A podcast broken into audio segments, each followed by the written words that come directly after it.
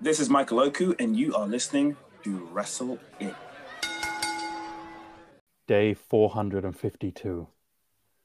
After making my way north of the Watford Gap, civilization has started to recede. The locals here speak some sort of language. I assume it used to be English a long time ago.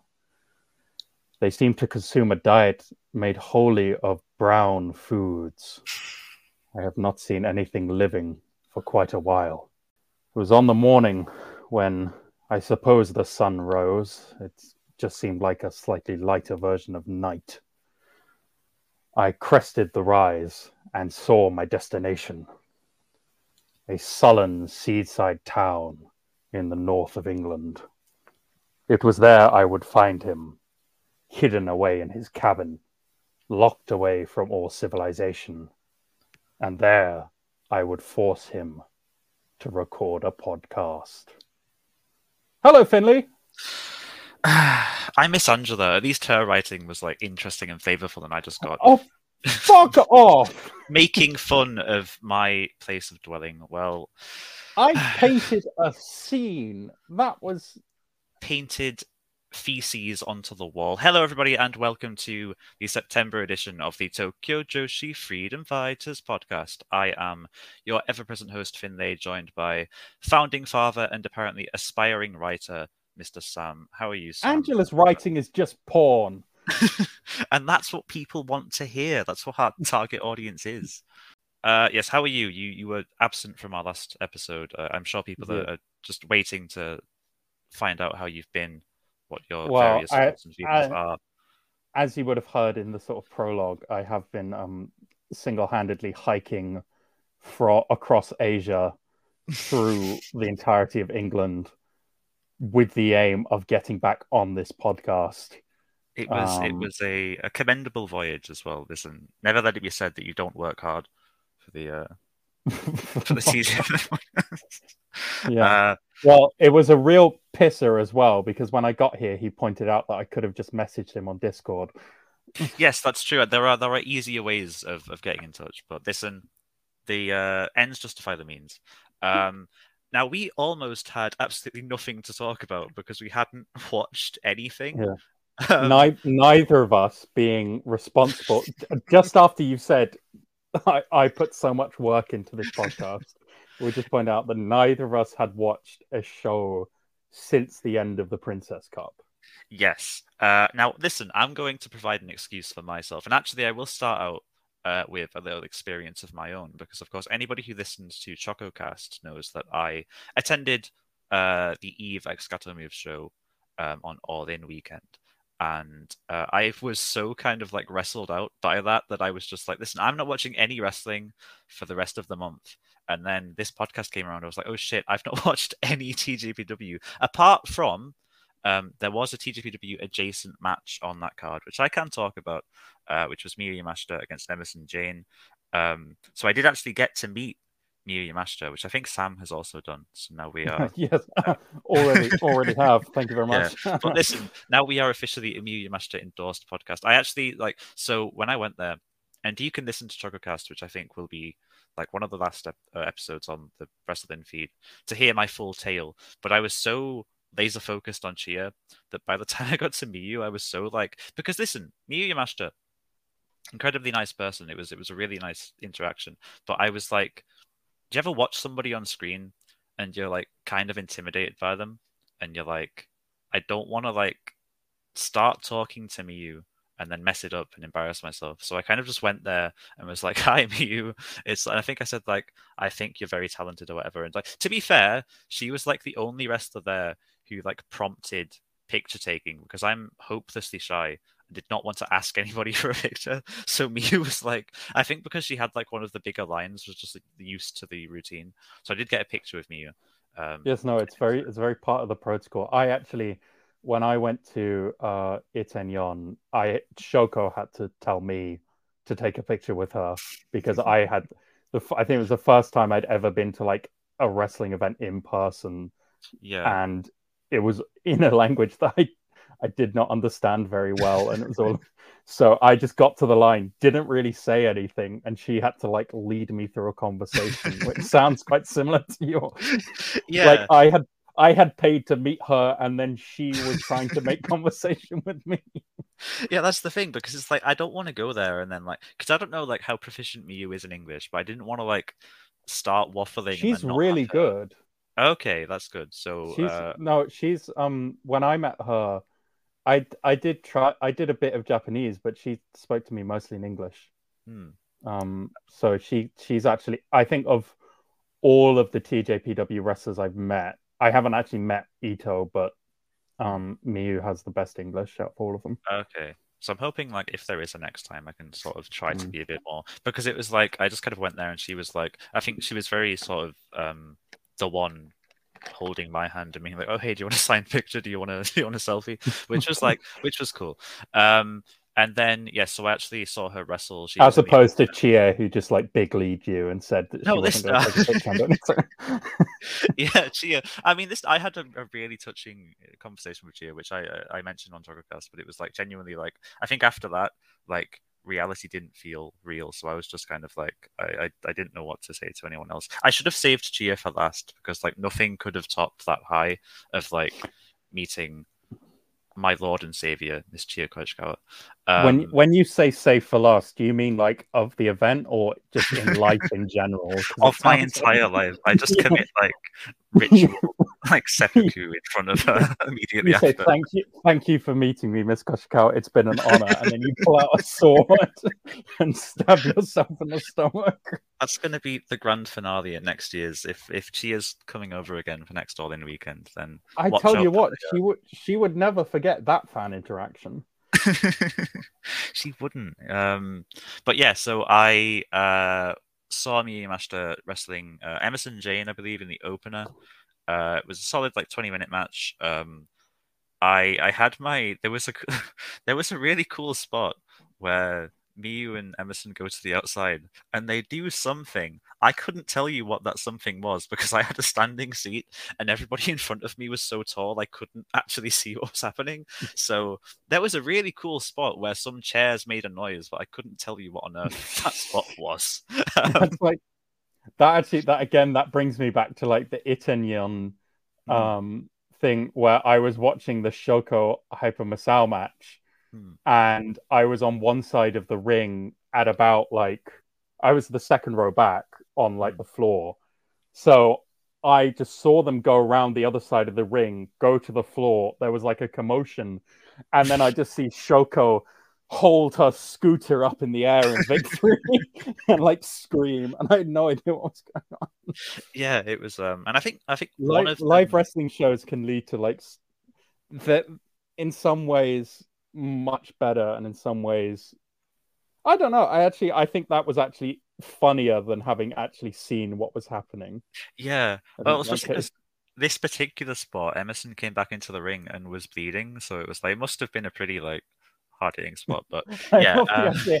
I love the idea that they just went into another room and you had a bang. I mean, from my point of view, that's what it was. It was like because I couldn't see what's happening. Um, and then yeah, it's just really cool, like watching Miyu do like all her Miyu stuff like in person is Hmm. really cool. Like doing the she the does have the- um oh sorry, I'm talking over you. Oh no, it's just like, but you do kind of like, especially because like watching live wrestling. Um, I mention this every time I talk about it. Like the like weight of everything just hits more. It's like every like pound on the mat and every like Yeah. kick just feels more. It has more like gravity to it.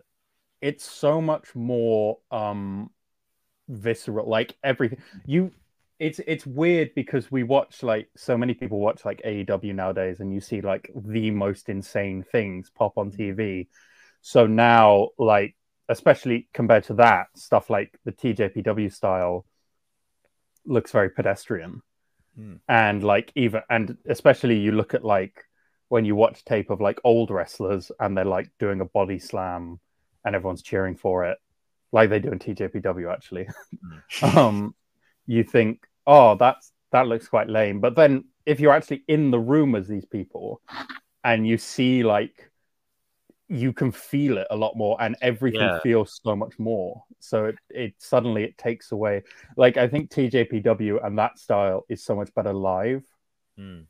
because of that because it's like it removes the barrier of um having like the barrier of just watching these things on the screen that we've seen you know when you can see will Ospreay do like the same thing a Yeah, thousand es- times more athletic things Yeah, especially when you're in such like an intimate venue as well. This venue, I think, that was like it held 400 people. Even yeah though I you had- were in like a fucking garden shed yeah, I was in like so there were.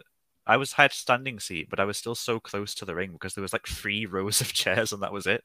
Um, so every single it time, looked some- like after the matches were going to be over they're going to lead a cow in and ex- slaughter it like yeah. I mean, to be fair, like the the Choco Pro show earlier in the night was literally it was a like this small they, they slaughtered a cow on the mat they, they ritually sacrificed cattle to uh but no it was like it was like this small community theater so both venues especially because like compared to the day after where i went to like one of the biggest shows in the history of professional wrestling to go from that to this little venue where like even a body slam you kind of wince because you're like oh shit they actually are like landing on a like solid you know uh, ring kind of foundation it is like every single move hits harder because you are right there and you're like oh yeah actually like yeah, I mean, at that bigger show, you might as well have not been there because you needed binoculars to see the ring. Yeah, that's the thing. Like I, I was sat there and I was watching the big screen. And I had to keep reminding myself, oh, there's stuff going on underneath that screen that I could also be looking at. Oh, But they're like- actually there.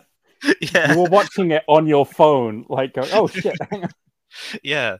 Um, but yeah, it's like the, the difference in environment between something like AEW, where it is very much just like the vibes, and you're not, especially that particular show, the in ring work was secondary, whereas in the Eve and the Choco Pro shows, it was very much like you really got like a, a really good close up, like visceral look at like even like a match like Sayaka against Ishikawa, which if you're not a Choco Pro fan, but like you don't associate those two necessarily. Well, you do associate Sayaka with hard hitting offense, but every like forearm, every body slam, like the most basic moves that you watch on TV, and you're like, yeah, that's normal. It just you feel like, yeah, no wonder wrestlers are in so much pain all the time because even the most basic stuff does hit. So, um, So that's our our our takeaway from having seen TJPW shows live is yes, to recommend to our audience 90% 99% of whom live in either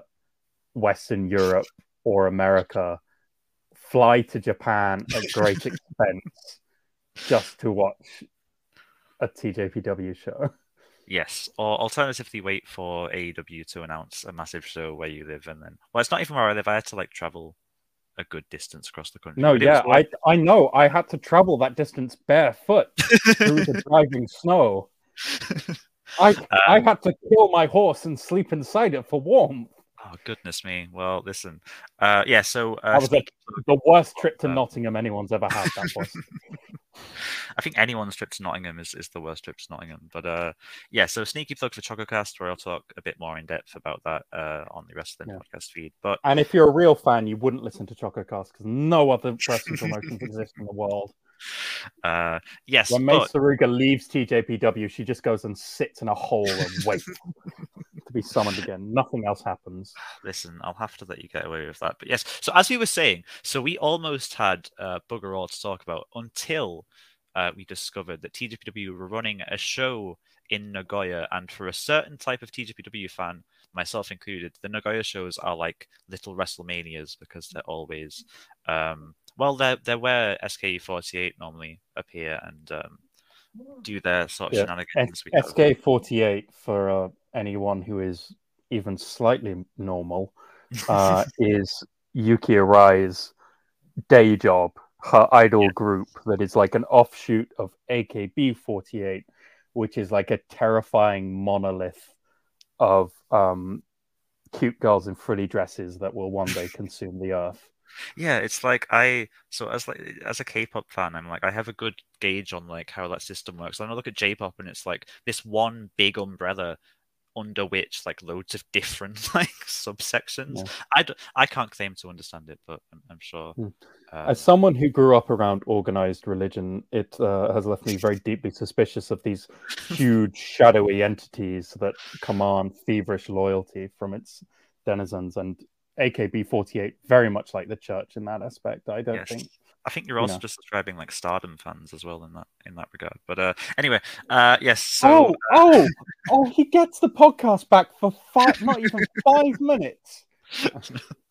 no, listen. If you if you're a Stardom fan, we love and appreciate you. Please don't turn out. We need all the help we can get. Um, yes. He's so lying to you. um, uh, so SKE48 um, uh, appearing doing their live sort of musical performance. Finally, a good musical performance in TJPW after all this time. Who'd have thunk it? Um, Uh, hang on, hang on. No, Babyface is out on streaming platforms. It's out on YouTube now. that's true. It you is. That's, cannot. You I- can't go there, mate. You I can't. want- I want to hate on Babyface, but it has. I, I mentioned this. It has such like a distinctly Mario Kart esque vibe. It's the most like you can imagine like driving around like Coconut Mall and listening to that. Like it's if you listen, if you listen to Up Up Girls, listen to Babyface. You cannot. Anybody who's listening cannot tell me with a straight face that is not the most Mario Kart. I want to say, I want to say this. Before Babyface came out, I had never listened to an Up Up Girls song that was not immediately preceding a show. so Babyface is the first time I have unironically put an Up Up Girls song on to listen to. It it just slaps. It, there's It no is, other word to, for to it. be fair, it is pretty good, and they did play It's that actually. Unironically good. It is. They did play this at the Nagoya show, presumably because being Watanabe, a massive idol fangirl, wanted to put her best foot forward and, and Oh, play yeah. their best song. Well, it's Um, reminded me of um last year at the Nagoya show when uh S the sort of SKE48 performance halfway through they did like a little talk thing where they talked about TJPW and their favorites, which is like a pretty common like idolish. They do it in K-pop as well and Mm. in concerts where they'll just stop and chat for a bit. Um and they were talking about their favorite wrestlers and one of them said oh, I like me, and she got to me, like didn't actually finish the name, and there was a scream from the back of the theater, and then the camera just cuts to Miu like bawling her eyes out, of the and there was a replay of that this year where I think it was the same. The same idol just kind of gave Miu a shout out, and the camera cut to Miu with like six different light sticks in her hand, crouched down at the back of the crowd, oh. waving and trying not to cry, in full gear, like getting ready for her match. Oh, bless her. Yeah, she's uh she's well into it. Which to be fair, if I was in her situation and like Jonghyun was like, Hey, listen, Finlay, you're my favorite wrestling podcaster, I'd cry. Which, you Who know, is Jong Young? What's her finishing move? Jonghyun's finishing move, that's a good question.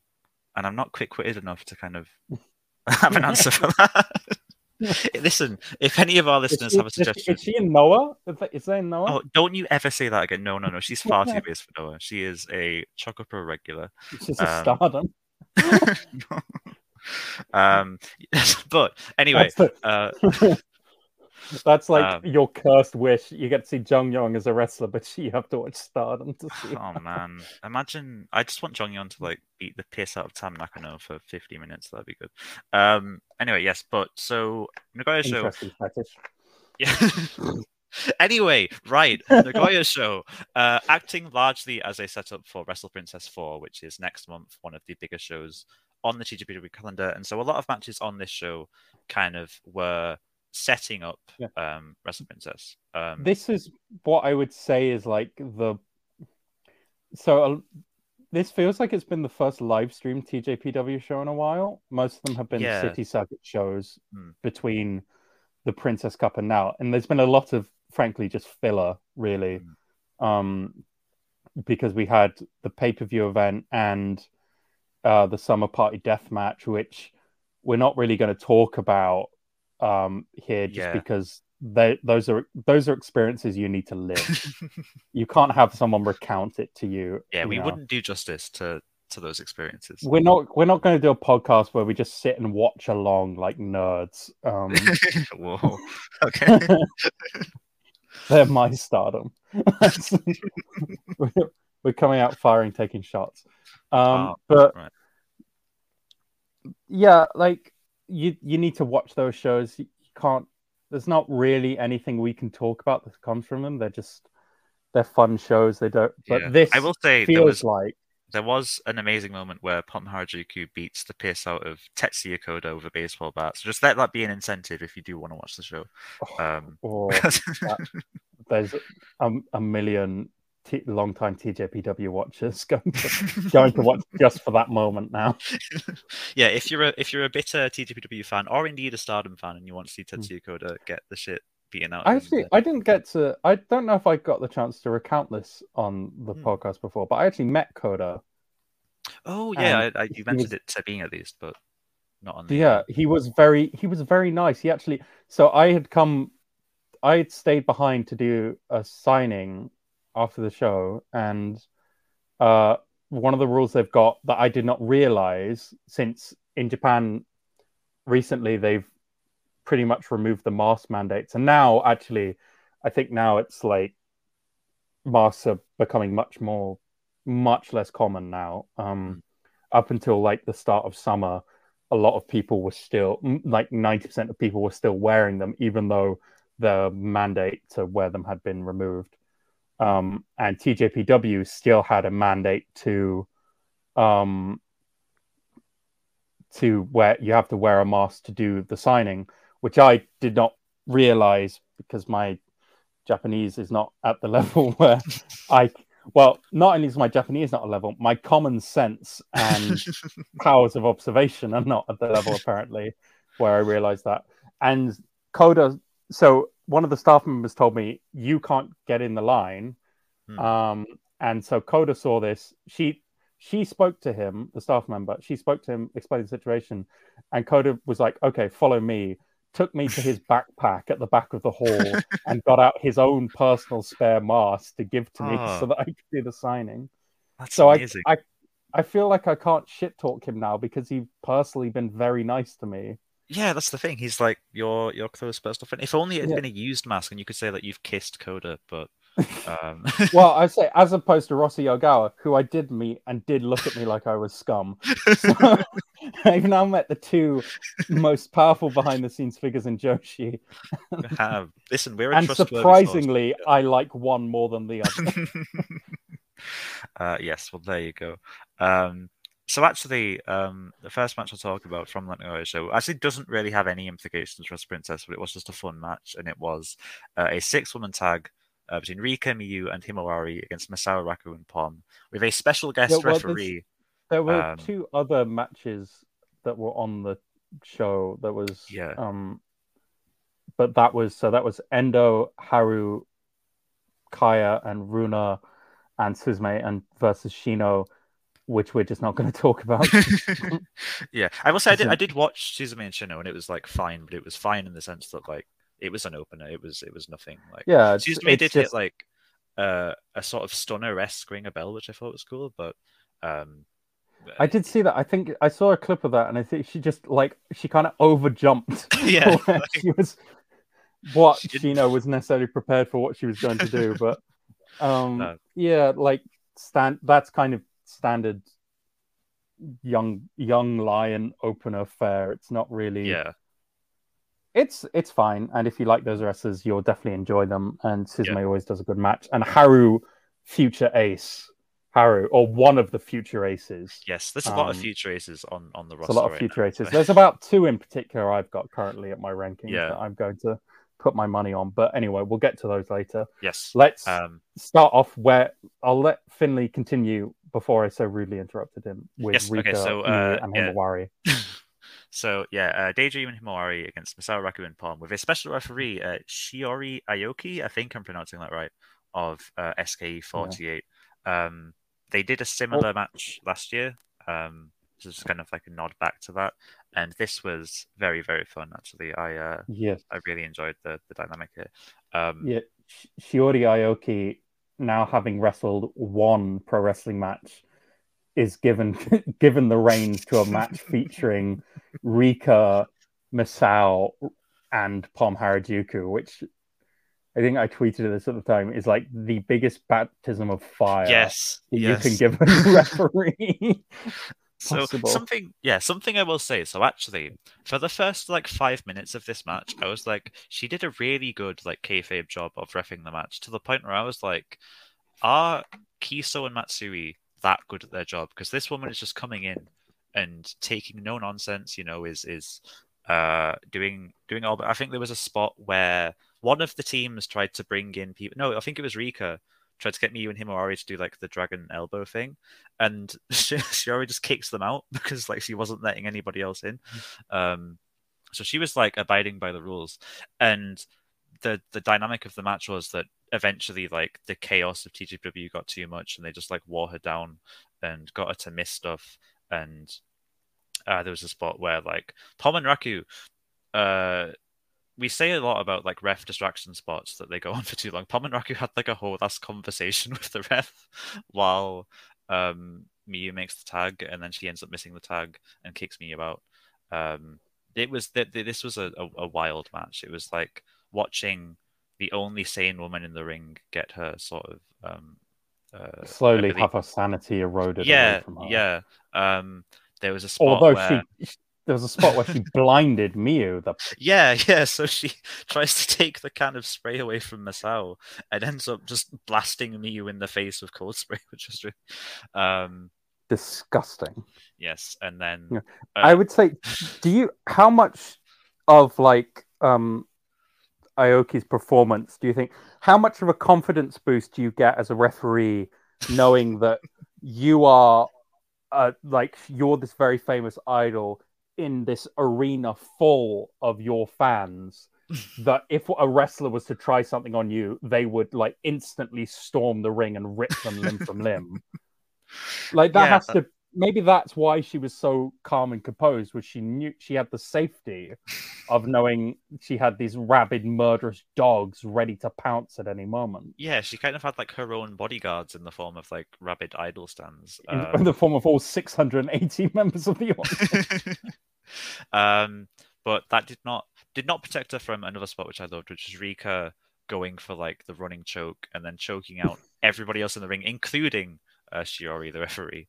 Um, I love how Rika has trained the choke to the point now where only she only needs to touch your neck with the tips of her fingers and can knock She you out instantly. Yeah, fantastic. Um, and we also got one of my favorite spots, uh, which is her doing the completely unnecessary cartwheel whenever somebody tries to do a pin, just Hey, to sort of yeah. It's not unnecessary. If you've got it, flaunt it. It's not Yeah, unnecessary.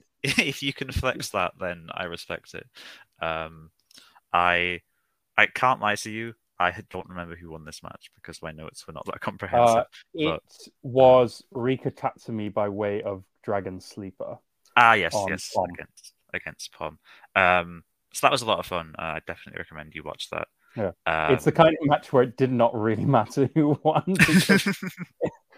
it is yeah, quite. It is just a great little like initiation into the this poor this poor woman trying to make who's trying to do the best job she can and slowly having her world around her collapse. it's like it's like the Joker one bad day comic, except for refereeing. That's the uh, that, that was the arc of this match. yeah. Um, Which, uh, so after the final whistle, she gets on some makeup, gets a gun, and drives up to Barbara Gordon's clock tower. God, we really do live in a society. Um, yes. Uh, incidentally, by the way, just a bit of admin. If you do want to watch the SKE48 musical performances, watch it within the month because they they remove them after uh, afterwards Yeah, Wrestle Universe. You don't pay enough for the Wrestle Universe subscription to get that forever. yes. Um, so, uh, next match that I will touch upon is um, a preview for the Princess Tag match at Princess. It was uh, Toyo Mates and Toga against Free Wi-Fi and Makana. So I will actually just talk about. So when last we left off on the podcast, I think the Princess Tag situation was still in the air.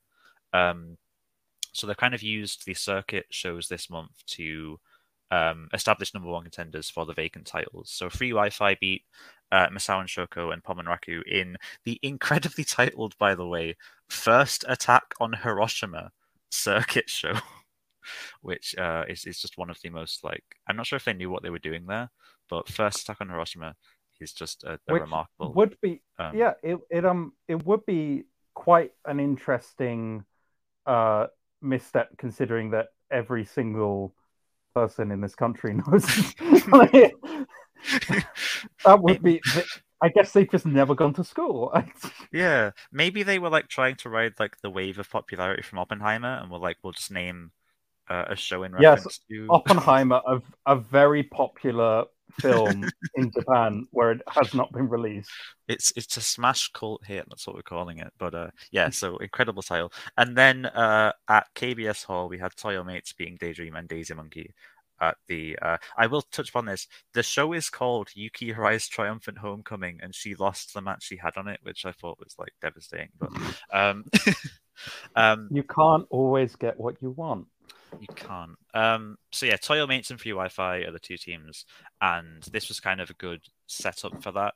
Um, so I will say, um, as I do on seemingly every uh, episode of this podcast, uh, Toga, I love Toga, and I bet you love Toga as well. Um, The fucking destroyer of worlds. she's so good. It's like every single time I watch her, it's like I just fall more and more in love with her because it's like human death machine. she yeah she she has that like really cool aura of like i want to call her like badass Mahiro of just like kind of being a bit chill and a bit like um i say plain but plain in a good way it's like she feels normal but then when she wrestles like she has such like a a stiff and kind of uh See- i'm sure somebody more well versed in wrestling could could phrase it better than i can but i just i love I, that like um yeah, I feel like this is your inner Mahiro fan, like kind of coloring. You're trying to. It's it's like how, uh, according to certain Spanish managers, everyone is friends with Jude Bellingham now. You're trying to attach your guy to Listen. the toga train All because I'm you know saying- she's going straight to the top, all i'm and you want saying to is create this narrative that like Toga is Mahiro's successor. This, so all that I'm saying retroactively is- people will think Mahiro was better. Chris Brooks did not deem them blue velvet without a good reason for it. This, there, there are vibes there. There are similarities. Yeah, because there. one is one is dressed in blue and the other is dressed in velvet. There's nothing else similar between them. No, but this, listen, I'm sure that the discerning listenership of this podcast will know exactly what I'm talking about. They do. They have similar tendencies. I think. I remember last month there What, was the. what similar um, tendencies? Listen, One of them, uh, one of their signature moves is to take the other person's head off, and the other one's signature move is to apologize. What similar I- tendencies? I just think that they would be good friends, and I think that you are you are being blinded by conventional wrestling wisdom. They don't have to do the same moves. They don't have to have the same wrestling style. They just look like they would be friends, and I think that's what matters. So, listen. Um, it's like when I mentioned there was that Mahiro Don't and ruin Yuki my Arai. shit. There was that Mahiro and Yuki Arai against uh, Wakana and Toga tag match, and I was like, listen, this is like Echo fighters facing each other. They were, the, I, I see the vision, and I'm pretty sure most people eventually will. But anyway, so yeah, Toga, super cool. We love Toga. Um, but this match Toga's really was all about. So, Toga, um, uh, that's something we missed in between the podcasts. Is that Hmm. Toga has now got her first win? Oh, that's true. Yeah. Did we talk about? Yeah, absolute. Finally hit the sort of Uranage choke slam, uh, which is again like she's Toga's got like three moves, and every one of them is like feels like brutal in the best way possible. Like she Hmm. does a body slam, she does an elbow, and she does a choke slam, and all of them feel like they really fucking hurt. Yeah, So, it's a very she- um, yeah. quality over quantity sort of moveset, which I really like. Um, and she has a really nice, like, a really nice look. I really like the sort of like shorter hair, the way her gears. Because like I remember when she first started out, she looked she looked very plain, but now I feel like she's tweaked that into something that like is a really nice look for like a, a first year rookie kind of um aesthetic. So, um, but yeah, so this match was about setting up free Wi-Fi against uh, Toyo mates, and I did like the dynamic of Now and Kamiyu being like really at each other's throats. Um, it adds a, an interesting bit of spice to it, even after the match, where like Now was getting in Kamiyu's face. It had like a, it felt like an Eddie Kingston sort of like how an Eddie Kingston feud would sort of feel. Um, I I feel a bit like I'm on an island here because I'm like the one person on earth who wants Toyo Mates to win because of my like shameless Mahiro bias. Um, it has not been a good summer for the Kamiyu fan community. Yeah, yeah. All like five of you. It's it has been a kind of relentless barrage of people going, "Why is she in this match?" Yeah, because like for the whole of the Princess Cup, I was like, "Oh, this is cool for Kamiyu. I'm glad that she's getting the run." And everyone else was like devastated over Miu Watanabe not being there instead. Yeah. And now I here think- it's like the the free Wi-Fi like stands, which are like one of the most powerful forces in online TJPW fandom, are like Hmm. gonna get So really pissy if they don't powerful. When you say Well- powerful, we should we should like rel- like put that in relation to the TJPW fandom. We don't mean they have any actual power or influence. They're just They're the most deranged. Yeah, they're just very very loud and They're annoying. Uh, They're prepared to go to the, the furthest ends to fulfill their goals. They're the most Um, extreme fan base. yes. um, But- so yeah, well, when I was when I was watching this match, I remember th- I was thinking back to people like complaining about Kamiyu being these matches and going that Hmm. she's not she's not bad. Like she's not. It, it's not even that she's not bad. She's good. yeah, She's a good wrestler. I think maybe like two or three years ago, yeah, she was bad, and like she's actually said, I was really bad, Hmm. and she's worked really hard since then. But she's she's a really she's a very good, solid, more than solid, good wrestler. Yeah. I think the thing about Kamiyu is that because like a lot of her growth has been kind of not necessarily in the spotlight because she had the international princess title run and then hasn't really done much of anything since. And it's only recently she's kind of had like the renaissance. So a lot of her improvement has been kind of understated. And i think a lot of people who aren't as into TJPW just won't really have noticed. So they, they kind of associate Kamiyu with being like the Kamiyu of two to three years ago, who was not very good, as opposed to now Yeah. where she is like very solid and you know a very sort of Yeah. um and that's the thing is that like narratives and um particularly in like the sort of the online fan community narratives and ideas can form that don't necessarily reflect reality hmm, but like are you know wide end up being widely accepted and everything. And yeah.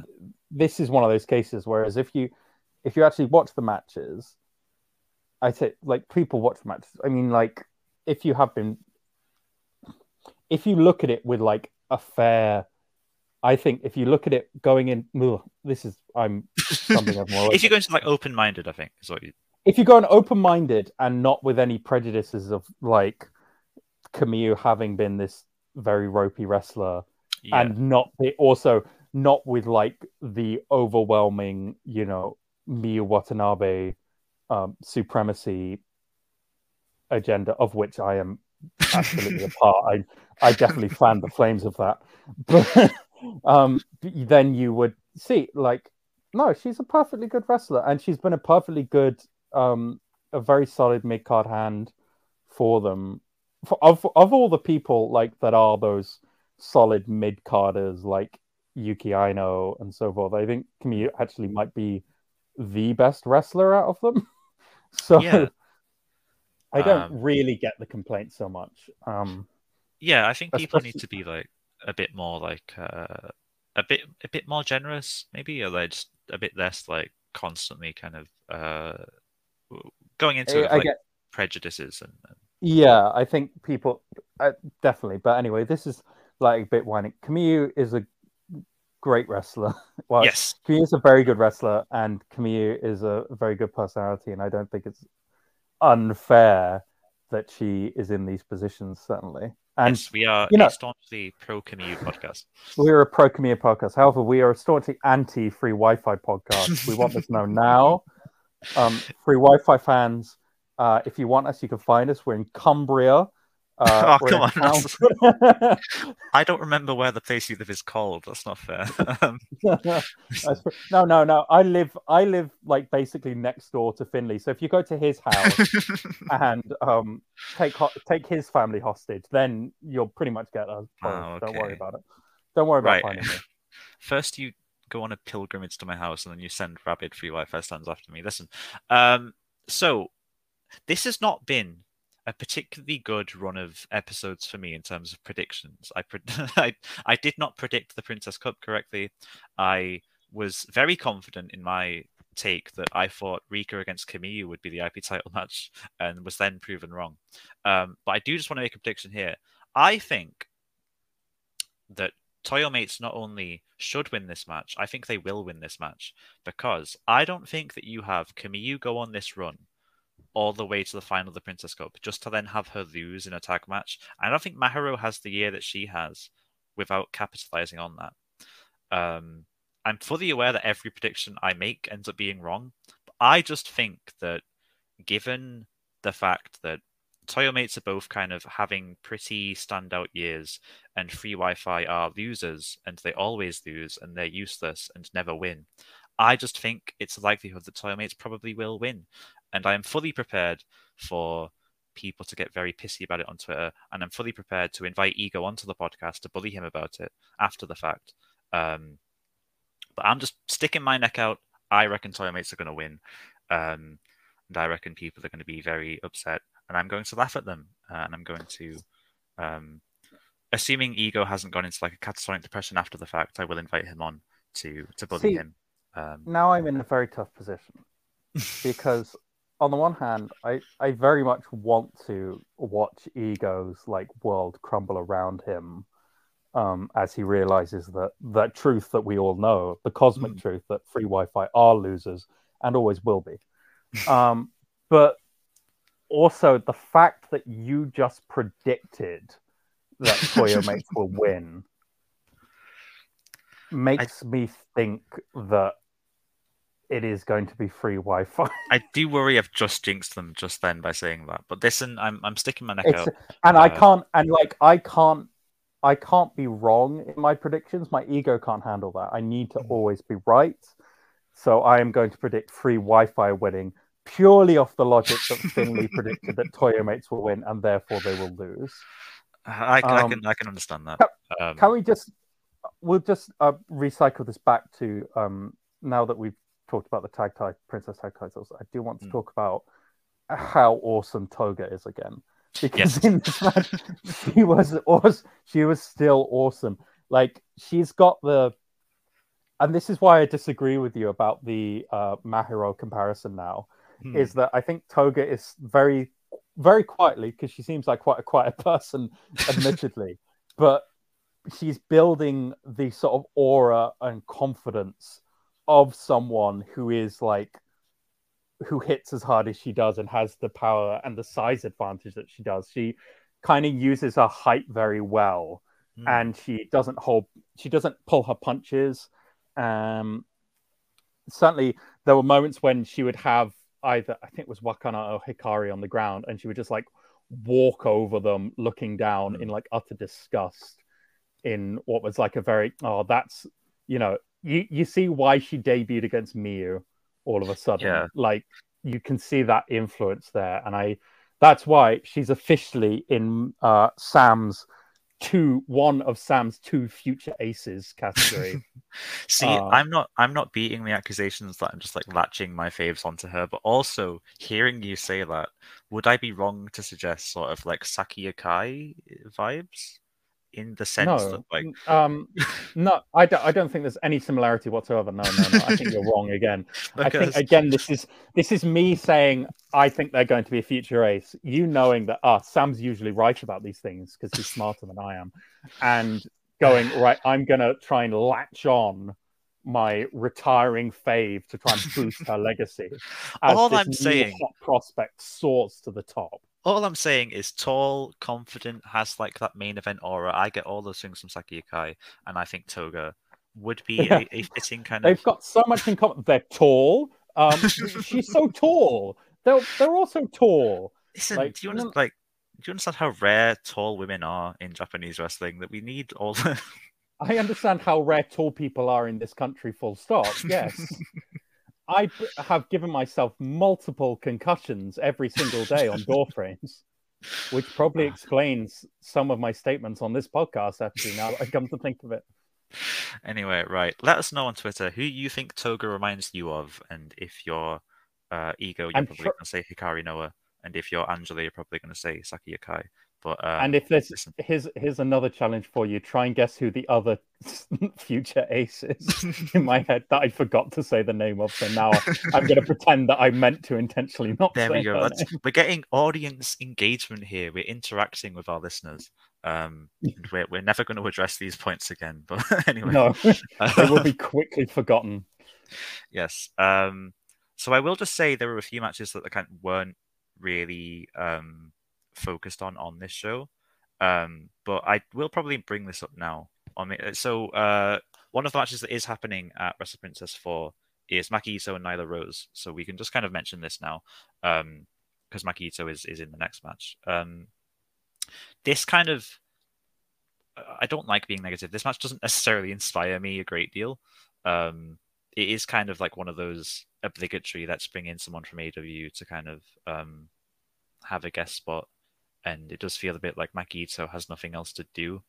Um, so they're kind of um, just kind of bringing her back from America to face an American-based wrestler, which is like whatever. But um, it'll probably be fine.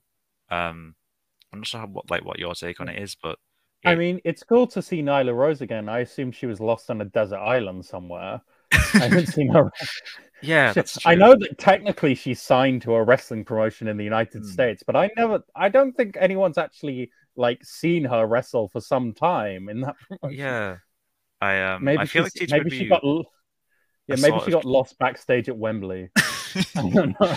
very it was it was a very big venue. I would not blame her, but uh, yeah, it feels like TJPW are kind of treating AEW women better than AEW are, which is uh, I mean, listen, if they want to send over like they're good wrestlers, then I'm not going to complain. But uh, yeah, it'll be it'll be a good match, but it's it's kind of a is what it is sort of match. And the reason I bring it up is because the next match were on the Nagoya show was really, really good. Uh, it was Mizuki and Shoko Nakajima against 1 2 million, Miyu and Maki Ito, which primarily was to set up the uh, main event of Wrestle Princess for Mizuki against Miyu Yamashita. Um, this, a Yes, very, and- very stacked match for a match that wasn't the main event of the show. but some very strong, uh, like very, uh, well, just sim- really quite simple, ba- uh, basic thinking here is that Hmm. everyone is here to watch the SKE48 idols. so we're going to put one match, the first match with someone from SKE48 involved.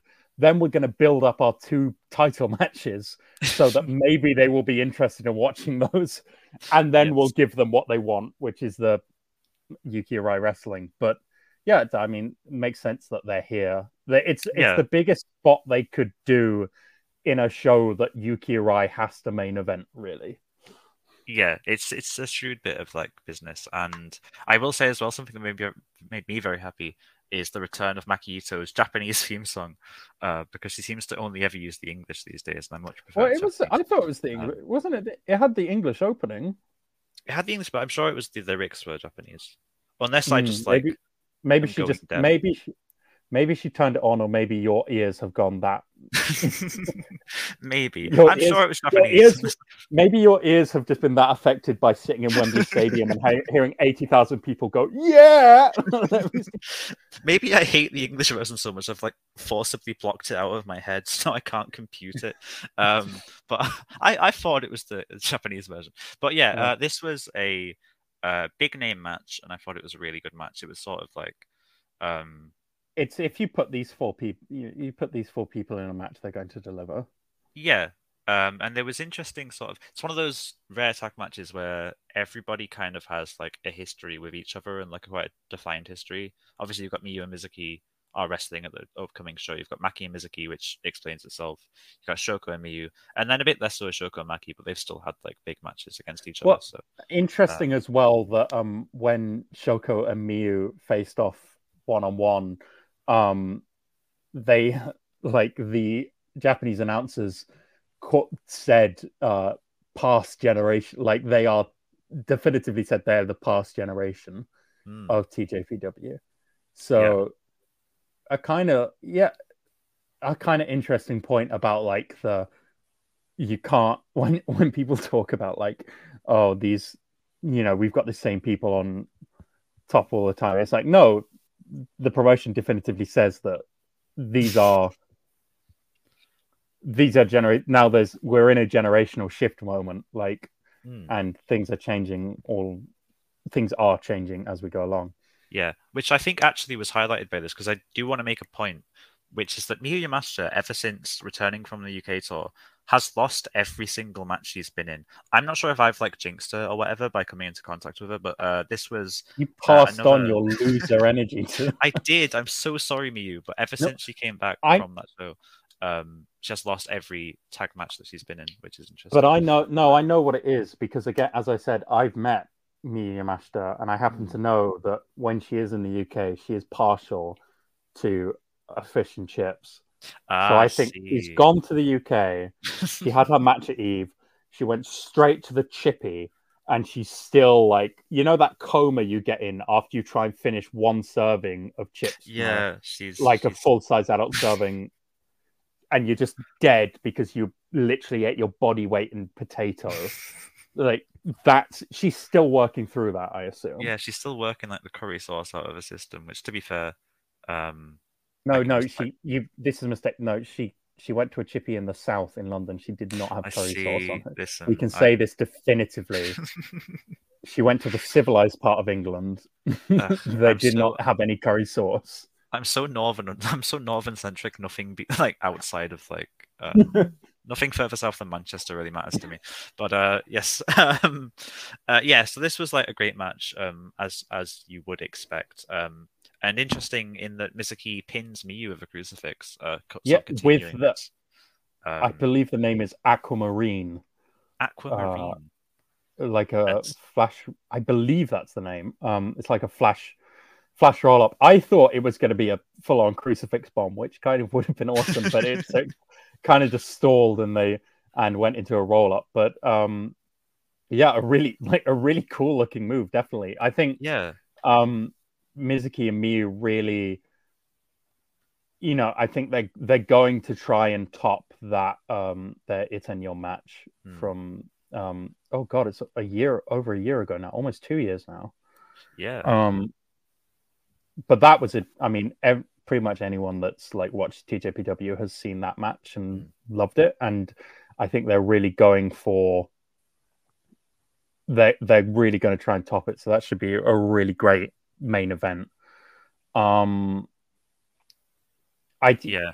I thought I was quite interested in the fact there was quite a few more Maki and Mizuki interactions, and I thought they were like obviously those two are always going to you know bump heads, but I was kind of like there was like like they made like Maki got the one up of Mizuki a fair few times, um, and I was like, and so like the in a hopefully the the sad hopeful fan in me was like, oh, oh, is that maybe? I don't think Yeah. I don't think that's the case, but um, because like as I said, Maki's pretty much based in America now. Um, like she did give like a big uh like little Japanese translation. When she came back, she ran straight to the top rope and screamed, "I'm back!" to everyone, and everyone said, "Oh, welcome home." So it's not as like I don't think she's quite as desperate to like never work in TJPW again as like people might have you believe. But um yeah, like it's uh, uh I yeah, Yeah. I, I mean, could, I'm, not could- gonna I'm not going I'm not going to build my hopes up on this case. It could We're be a case gonna- that because they know they have Maki on like a limited schedule, they're trying to milk every interaction as much as they can. So it's like if you've got Maki and Mizuki in the same match, you want to kind of play on that as much Yeah. as possible. But Um, you know, why would we want to see um like this a sort of bigger payoff between these two um wrestlers that have been telling this long and emotional story for years at this point when we could watch Maki Ito versus Allie Katch in GCW. what what the people really want to see is, Is, Maki yeah. Ito doing the same four comedy spots with a wrestler that is despite having probably like 10 years more experience looks like she started yesterday. Um, well, it's nice to have anyway. GCW legend Maki Ito appearing in TJPW. But um, yeah, I, I'm really looking forward to Miyu and Mizuki. I think they click really well. I think it's going to be a great match, and I'm genuinely interested in like the builds to this because it doesn't feel normal that like Miyu is losing every match, and it's like, what are they kind of what are they going for there? What does this suggest? Because on the face of it, Miyu and Mizuki is like an easy Mizuki win. It's just like her kind of getting the win back from from Miyu.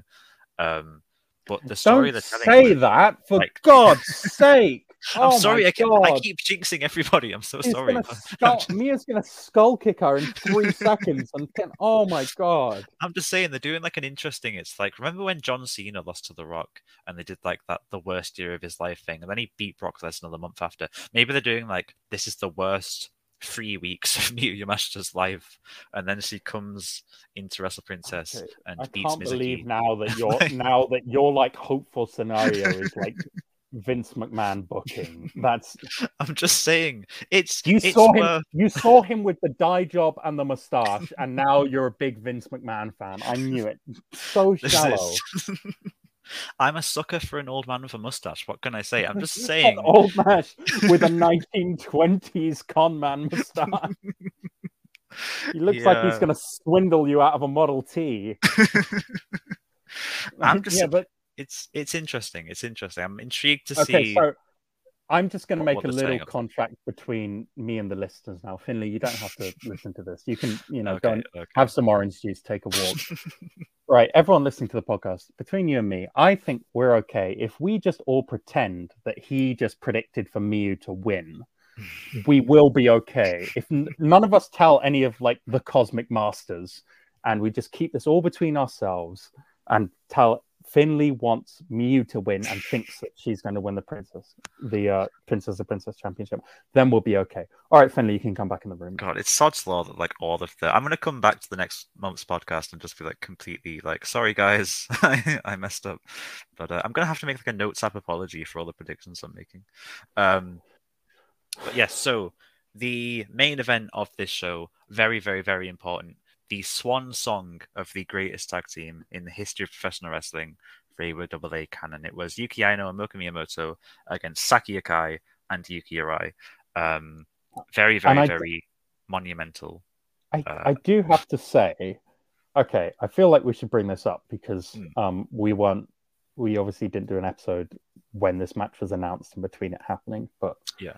um, for the final tag match between like Mi- Moka Miyamoto, Yuki Aino, very like I like them both Hmm. good wrestlers. Yuki Aino has very greatly improved, um, especially with the match against Rika Tatsumi for the IPC vote. She was really good in that. Moka, likewise, has really improved, come along a lot of leaps and bounds.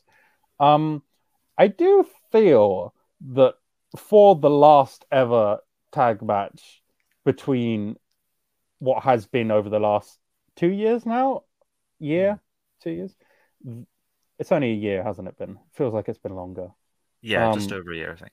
the most prominent tag team probably in the company in that time um outside of like obviously the you know Miyu Maki Hmm. sort of dichotomy and the mag- magical sugar rabbits like one of the like the one that has been built up the most Yeah, and that has the tag division has been kind of built around I mean first Magi Rabbi but latterly has been about Reiwa Double A Cannon. Hmm.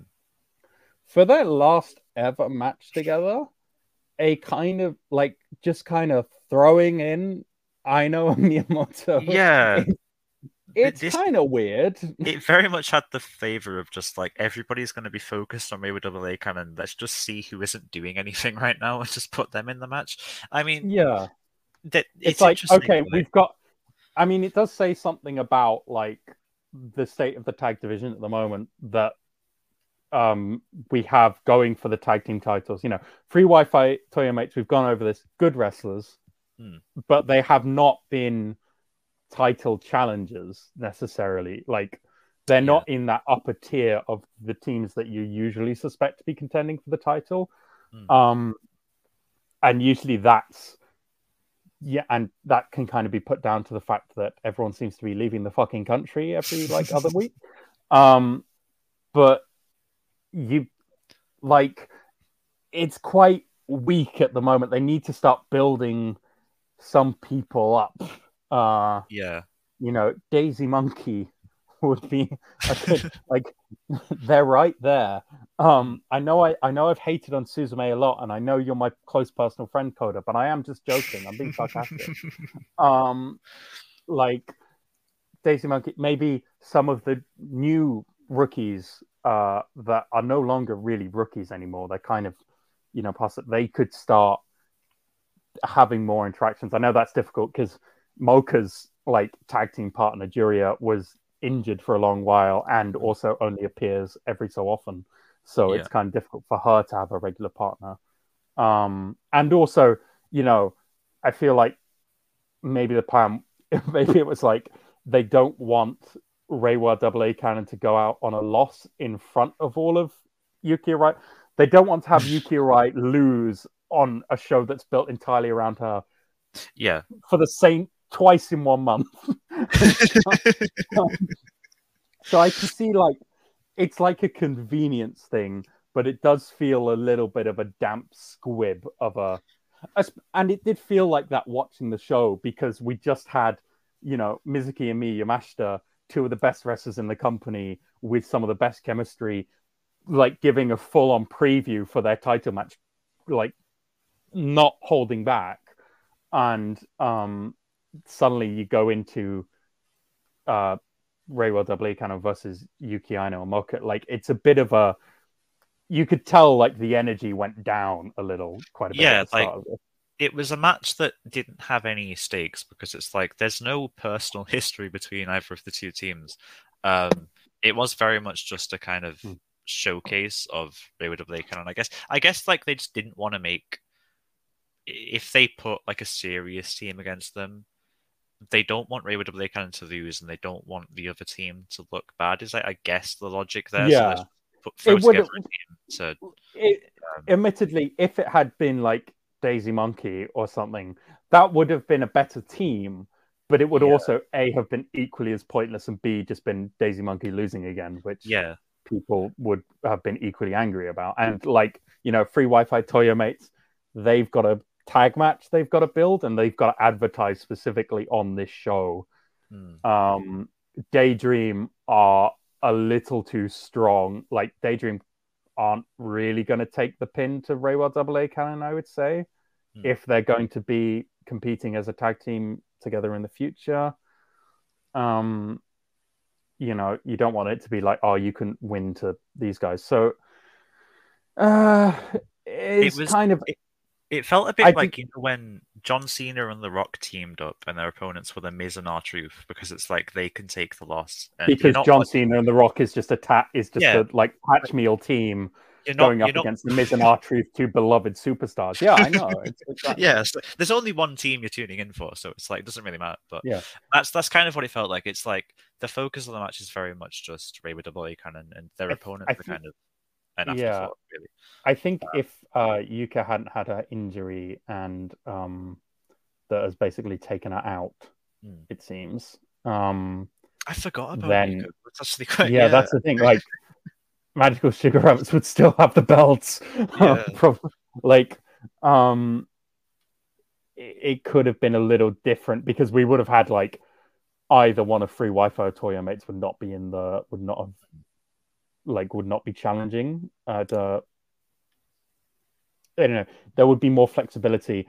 I think it's really it's kind of a product of circ. It's a match that was a product of circumstance as Yeah. much as anything, and Um, that meant that it's kind of unsatisfying and a bit for a team that you know freaks like you have worshipped for so long. It's uh kind of a it's a bit of a well, and the match itself was a bit of a damp squid ending. We can talk about the post match in a bit. Yeah, I mean to be fair, I will say just to sort of uh, pull us a bit back from your sort of constant doom and gloom. I thought it was an all right match. I thought that listen, I actually Oh. do want to highlight. Um, I want to highlight Yuki Aino a bit because Yuki Aino was somebody uh, who I like was not high on um when I first got into TJPW, but I think like her like steady improvement, not just like aesthetically, because I love the aesthetics now of like the pink It's hair the new like, gear. makeup. It's like Yeah, it's it, it's really it's cool. not been a steady improvement whatsoever. It was she got that new gear and suddenly it all Yeah. clicked. It's like it's a really good gear. I love like the red trousers, the white tank top, the pink hair. It's such a good look. Like the the importance of a nice aesthetic in wrestling cannot be overstated. And she has like a really nice aesthetic. And on top of like her wrestling style is is really great. It's like she has a good like um kind of Hoss-ish style, which is really cool. And she's not I think a lot of people were down on her because of that. It, I think I mentioned back that match against Shoko last year uh, at Korakuen, which was a bit like botchy and, and not great. But ever since then, she's had like some really good positions, and I thought like hmm. the interactions between her and Saki Akai in this match were really cool because you had it the kind of confident aggression of Saki Akai and the kind of confident aggression of Yuki Aino meeting each other, I thought made for a really nice dynamic. So it was, I I thought as a match, it was it was worth a watch. It wasn't, Yeah. you know, I- a like, fantastic, should- but it was it was fun. Like, I should say that I didn't think it was like a bad match. yeah, you yeah, know, they're not kind of- bad wrestlers. It's just kind of like kind of random. yeah, and, like it. it, it I think if they didn't announce what they announced in the post match, it would have felt a bit eh. But I think Yeah. um so kind uh, of kind of like because you know this is TJPW and we are big lore fiend nerds Mm. that like oh look at all the backstory and the emotions like to just kind of have a a match that's kind of just been thrown together. I guess you could go with the backstory of Saki Akai having picked on the Bakuretsu sisters for being short. I guess that would be Aino's beef with her. But, um, or was that Saki Akai? I'm not sure that was Saki Akai. That was someone entirely different, maybe. yes, Um, I know. Maybe know just got a Actually, vendetta against know, tall people that as, would as a result. that that would have been the perfect match for them to go out on. Reiwa Double A Cannon versus Neo Biishiki-gun. No, if That's only they could have. It's true. If only they could have made that happen. Sadly, still- I, There is still a chance at Wrestle Princess, but I'm just not sure that. I'm. I think. I think flights from France are really expensive this time of year. Ah, that's true. That's true. Um, Although I think Sak- Saki-sama only travels by like ship. she would only travel by yacht. you have to contact her via carrier pigeon to uh, to even get a look in. Um, but yes, Reiwa Double A Cannon get the win in what is it's a fine match, but really it's all about what happens after the fact. So It's- um, yeah, it's it's a pretty like for it's a fine Ray Reiwa Double A Cannon match. Mm. It's not really a match that you'd expect for like what was built up as their final ever one last ride for Ray Reiwa Double A Cannon. uh, but then in the post match we have Saki Akai and Yuki Arai taking the mic, and I think you would know better than I do because this was obviously all in Japanese. And Okay, uh, so I try to yeah, I um I uh kind of uh bollocks this. I it's Japanese is hard, okay? yeah, Um and what I did get was that uh through tears Yuki Arai uh requested to have a singles match with Saki Akai. Hmm. Um and I I messed it up because I was I said it was going to be um I thought it was her last match in TJPW. DDT have now announced it and it's uh the last I believe it's the last singles match for Saki Akai and TJPW. Oh, okay, Uh it will be on and they said like in the post match I think Saki said uh Wakanai she she didn't know when or where they would do it but Hmm. uh it has been announced now for 27th of October Korakuen Hall uh, okay, nice. TJPW All Rise will be Yuki Arai versus Saki Akai singles match. Okay, that's cool. I mean, I'm like, I guess I'll, I'll think about that more close to the date, but like, I'm not even, I can't even begin to prepare for how I'm going to feel. you can't that. process it. Like- yeah, it's like I. So I, I actually, harkening back to the Choco Pro show I went to, I watched Chie against Sayaka on that show, and this is like levels above that. It's like this is like the tag team that's been nearest and dearest to my heart for the past year, wrestling each other on Saki Akai is like one of her last ever. It's, it's, it's yeah. I'm I'm not. I'm not. There there are going to be tears shed on that podcast. I'm, I'm sure. Um, but yeah, really. Well, tears of laughter, presumably, of me laughing at you and uh, it's it's gonna be to to quote Vinnie Jones. Uh, it's gonna be emotional. Um, but yeah, I'm. Uh, to yeah, quote so... Vinnie Jones, I'm such a huge Saki Akai fan. To... we don't know that he isn't. We don't know that he isn't. uh, yeah, so that was the Nagoya show, um, setting up Wrestle Princess, setting up uh, Saki Akai against Yuki Arai. A very fun show. Uh, so there are a couple matches that um, also happening at Wrestle Princess that we haven't talked about. Uh, Neo Gun are going to be wrestling in some capacity. Um, we don't know, but it's going to be full force. We'll have Saki Sama, Mei Saint-Michel, Yuka Saint Laurent, and Martha. And one of the most like bizarre prospects in wrestling, we could be about to have Rika Tatsumi as an NWA champion because Rika Tatsumi is defending her IP belt against the returning Max the Impaler, who is the current NWA World Women's Champion. Um, yeah. Interesting match, this one. Um, I'm sick okay. of making predictions. Every time I make a prediction, well, it always. Can I? Can I say here? I think it's kind of. Um. So this. I I really like Max Impaler. I think they are a fantastic performer, um, and I think they fit TJPW perfectly. I yeah. want to just see them more in TJPW all the time. I really don't like making this a double title match because yeah. Just to say, like you said, you're bad at predictions, and you said about we could potentially getting a Rika Tatsumi NWA World. We're not getting a Rika Tatsumi NWA World. We know that we're not. If you know anything yeah. about NW, and frankly, if you know anything about NWA and the guy who runs it and the sort of some of the shit that's gone on there. I don't want Rika Tatsumi within a hundred miles of that place. Yeah. Um, like we know that it's pretty obvious. It, it's going to re- look really stupid when I say this and Rika wins, but hmm. it's pretty obvious. It's like when Hikari Noa had a match with Vert Vixen and then suddenly they made it for the Defy belt. It's like, no, you know that they aren't going to drop the belt to a yeah. TJPW wrestler. Um, and yeah, like I said, I don't want a TJPW wrestler in the NWA, so I don't care necessarily about that. But we know that this now basically means that Max is going to win the IPC belt. And yeah, that's fine because, again, yeah. everyone likes Max. Max is great. We want to see more Max. But it's just kind of like you just, you kind of give the game away. yeah, it's like I'm caught between that thing of like I love Rika and want Rika to win everything, and also like she's not winning this. Like there's no chance. It's also worth saying as a bit of like a nerdy start, no IP champion has ever had more than four defenses, and she's just yeah. fourth. So it's it's like, kind of where the runs tend to end, uh, which is uh, yeah, and like, but again, I'd say like you can. It's not even. I don't have a problem with the decision to have Rika lose to yeah. Max specifically. I think Max as an IPC champion could be really fun. Hmm. I just don't. I just, I just, you gave it away yeah, very obviously I don't, I to anyone who like pays attention a little bit, and also like, I don't want the NWA involved. in, this is not. This is like the friendly corner of wrestling where we're safe from all of that bullshit. Like, please. Yeah. You know, maybe, like I mean, maybe we're going to get like a Tyrus guest spot on the next show. Maybe that's what they're, oh what they're building God, to. But i mean, I can only like I can only assume that TJPW think that NWA still carries name value, and so by having a title on their show, yeah. they'll. And they'll... I don't begrudge.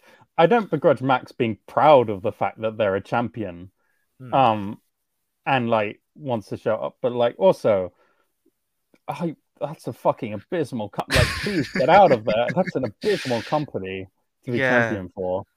Um, it's, I hope. It's, yeah. I hope they can. You can. You can do better. I. like, you can do so much better than the NWA.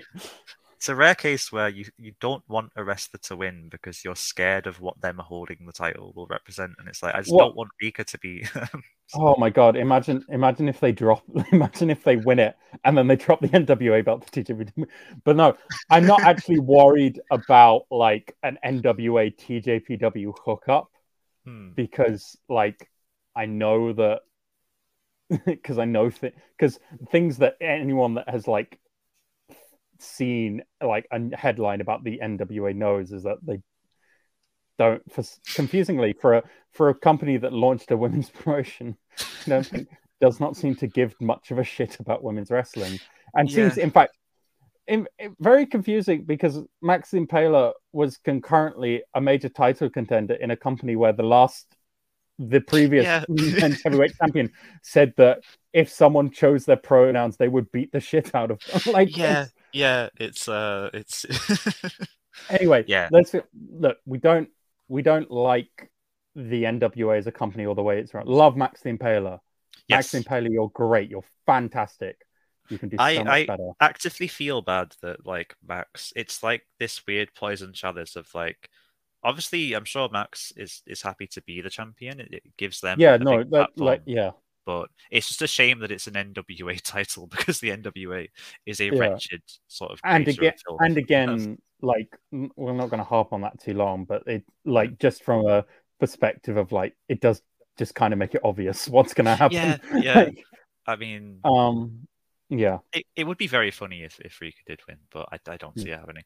And I Um, fully, I don't, I don't expect Max to like go and defend the belt, the IPC belt in NWA, um, We- because we I could don't have think. EC3 challenging for a TJPW title. That would be just for the absurdity of it alone. I think that would be kind of. I'm just saying that would be an interesting, an interesting. I know you, you can't see me right now, but I'm giving you such a stare of disgust. Listen, you have to free your mind. You have to open yourself up to these to these things. It's a it's a shame that Tyrus has retired. I will Could you free your imagine, like- mind out of your skull over the pavement. Could you imagine like Tyrus against Mizuki in like a champion can versus imagine- champion match? I- that would I can imagine choking you right now. That's what I can imagine. I'm just yeah, it's it's it's one of the most bizarre interpromotional like collaborations that, that we've seen. But I don't hopefully it won't go I don't-. But that's the thing. I don't think it actually is an interpromotional collaboration. I just think Max Max has just got the belt and it's a Yeah. Max thing. Um, um, I don't think Billy Corgan is on the phone with Tetsuya Koda. Um, but yeah, so that is the um, the Wrestle Princess card. Um, we'll have more more knowledge in the next few weeks as to what it's going to be. Um, but I'm I'm excited. I'm intrigued. It's always a, a fun time, and uh, yeah, a lot to. Uh, my mind is already on that Saki Akai and Yuki Arai match. I can't lie to you, but that's uh, quite a way away. Um, but yeah, that has been the month in TJPW. Um, there has been. I do also want to give a quick mention that TJPW have launched a TikTok channel. Uh, so go subscribe to that where they've done like weird the ASMR-ish uh, sort of like gear videos, um, and then a skit involving Kamiyu. So um, yeah, and I think also in between They've these done, there's been a couple uh, of there's been a couple of skits that obviously in all in Japanese, so it's kind of difficult to understand. but well, I think it's they've been building off the fact that like I have been recently keep getting sent TikToks from people who don't watch wrestling, who have Hmm. never watched wrestling, that aren't wrestling fans, that don't know what TJPW is, and they send me TikToks of Mizuki. yeah, Like one person, one person has sent me six different Mizuki TikToks of yeah, people is- like just off the whirling candy has gone so viral. Yeah, I wanted to make like one, yeah, touch upon this like one last point, which is that Mizuki in the past month has gone like super internet viral. There was a tweet that had like I think over two hundred thousand likes of her doing the double stomp. She Um, gained something like nine thousand followers off the Yeah. back of that tweet. um, so that was really that was just like it's like every time somebody posts that one Saki Sama picture and it goes viral. Now Mizuki, is joined. Mizuki, is taking the reins of being the resident TJPW viral sensation. Yeah, that's that's the real uh, concern. That's the real successor we need is is who goes viral every few months for the same picture. Um, but yeah, so that has been this month in TJPW. Um, we hope you look forward to everything that's happening afterwards. Uh, I have been Finlay. You can find me on Twitter at EFFBWAITCH if I've started tweeting again by the time this goes out. Um, you can listen if to you've me. overcome the shock of meeting Koshikawa. That's true. I went get- into such like a, a state of shock. I've hibernated ever since. your Um, your fingers go to the keyboard and just like tremble because you remember you see your last tweet about meeting Chie and you just relive that whole experience. Nothing will ever be the same. I can't live. It's like when you go, it's like in 2001 where he goes into the monolith, you just start seeing like flecks of orange lights flashing by you. Uh, yes. Um, Sam, where can they find you on Twitter? Uh, at Nambasan Reacts, I am now, uh, ironically, after having made fun of you for not tweeting, I am now back tweeting after an extended absence. It's like none of us can exist at the same time. We have to like sustain an equilibrium. Um, We're like we're just like Saki Sama and Saki Akai, and um, I I record the podcast by myself and then do a northern accent and fill in the missing parts and stitch it together in editing. we can't break kayfabe this late in the game. Um, yes, uh, this has been a wrestling podcast. As I've mentioned a few times, listen to ChocoCast, which is uh, where I do a podcast with Trent and Ichigaya Jeff. Uh, last time I talked about my experiences with Choco Pro in the UK and meeting Chie and entering a state of uh, just severe hibernation. Um, and we also have uh, on the Indies, Purovision, uh, Ace Techers. If you subscribe to our Patreon, you get access to Noob Japan and lots of other cool stuff. And there is an interview on the wrestling website with Chie Koishikawa, which you absolutely have to read. It's fantastic. It's amazing. Um, and yeah, I can't. And also recommend that enough. Rika Tatsumi, who might be more relevant to. Listeners of this That's true. Listen, if I can plug Chie, I'm gonna plug Chie. I don't care what podcast it is. Yeah, and also an interview with Rika Tatsumi, which is uh, obviously for those of you who are TJPW minded, is also very much worth a read. Um, yeah, have you got anything else to plug, or are we, or are we good? Um, Um, e- except the supremacy of Toga. well, there we go. Yeah, it- we'll end on uh, support Toga, stand Toga, fuck the skin. Uh, I have been Finlay. This has been Sam. Goodbye and good night.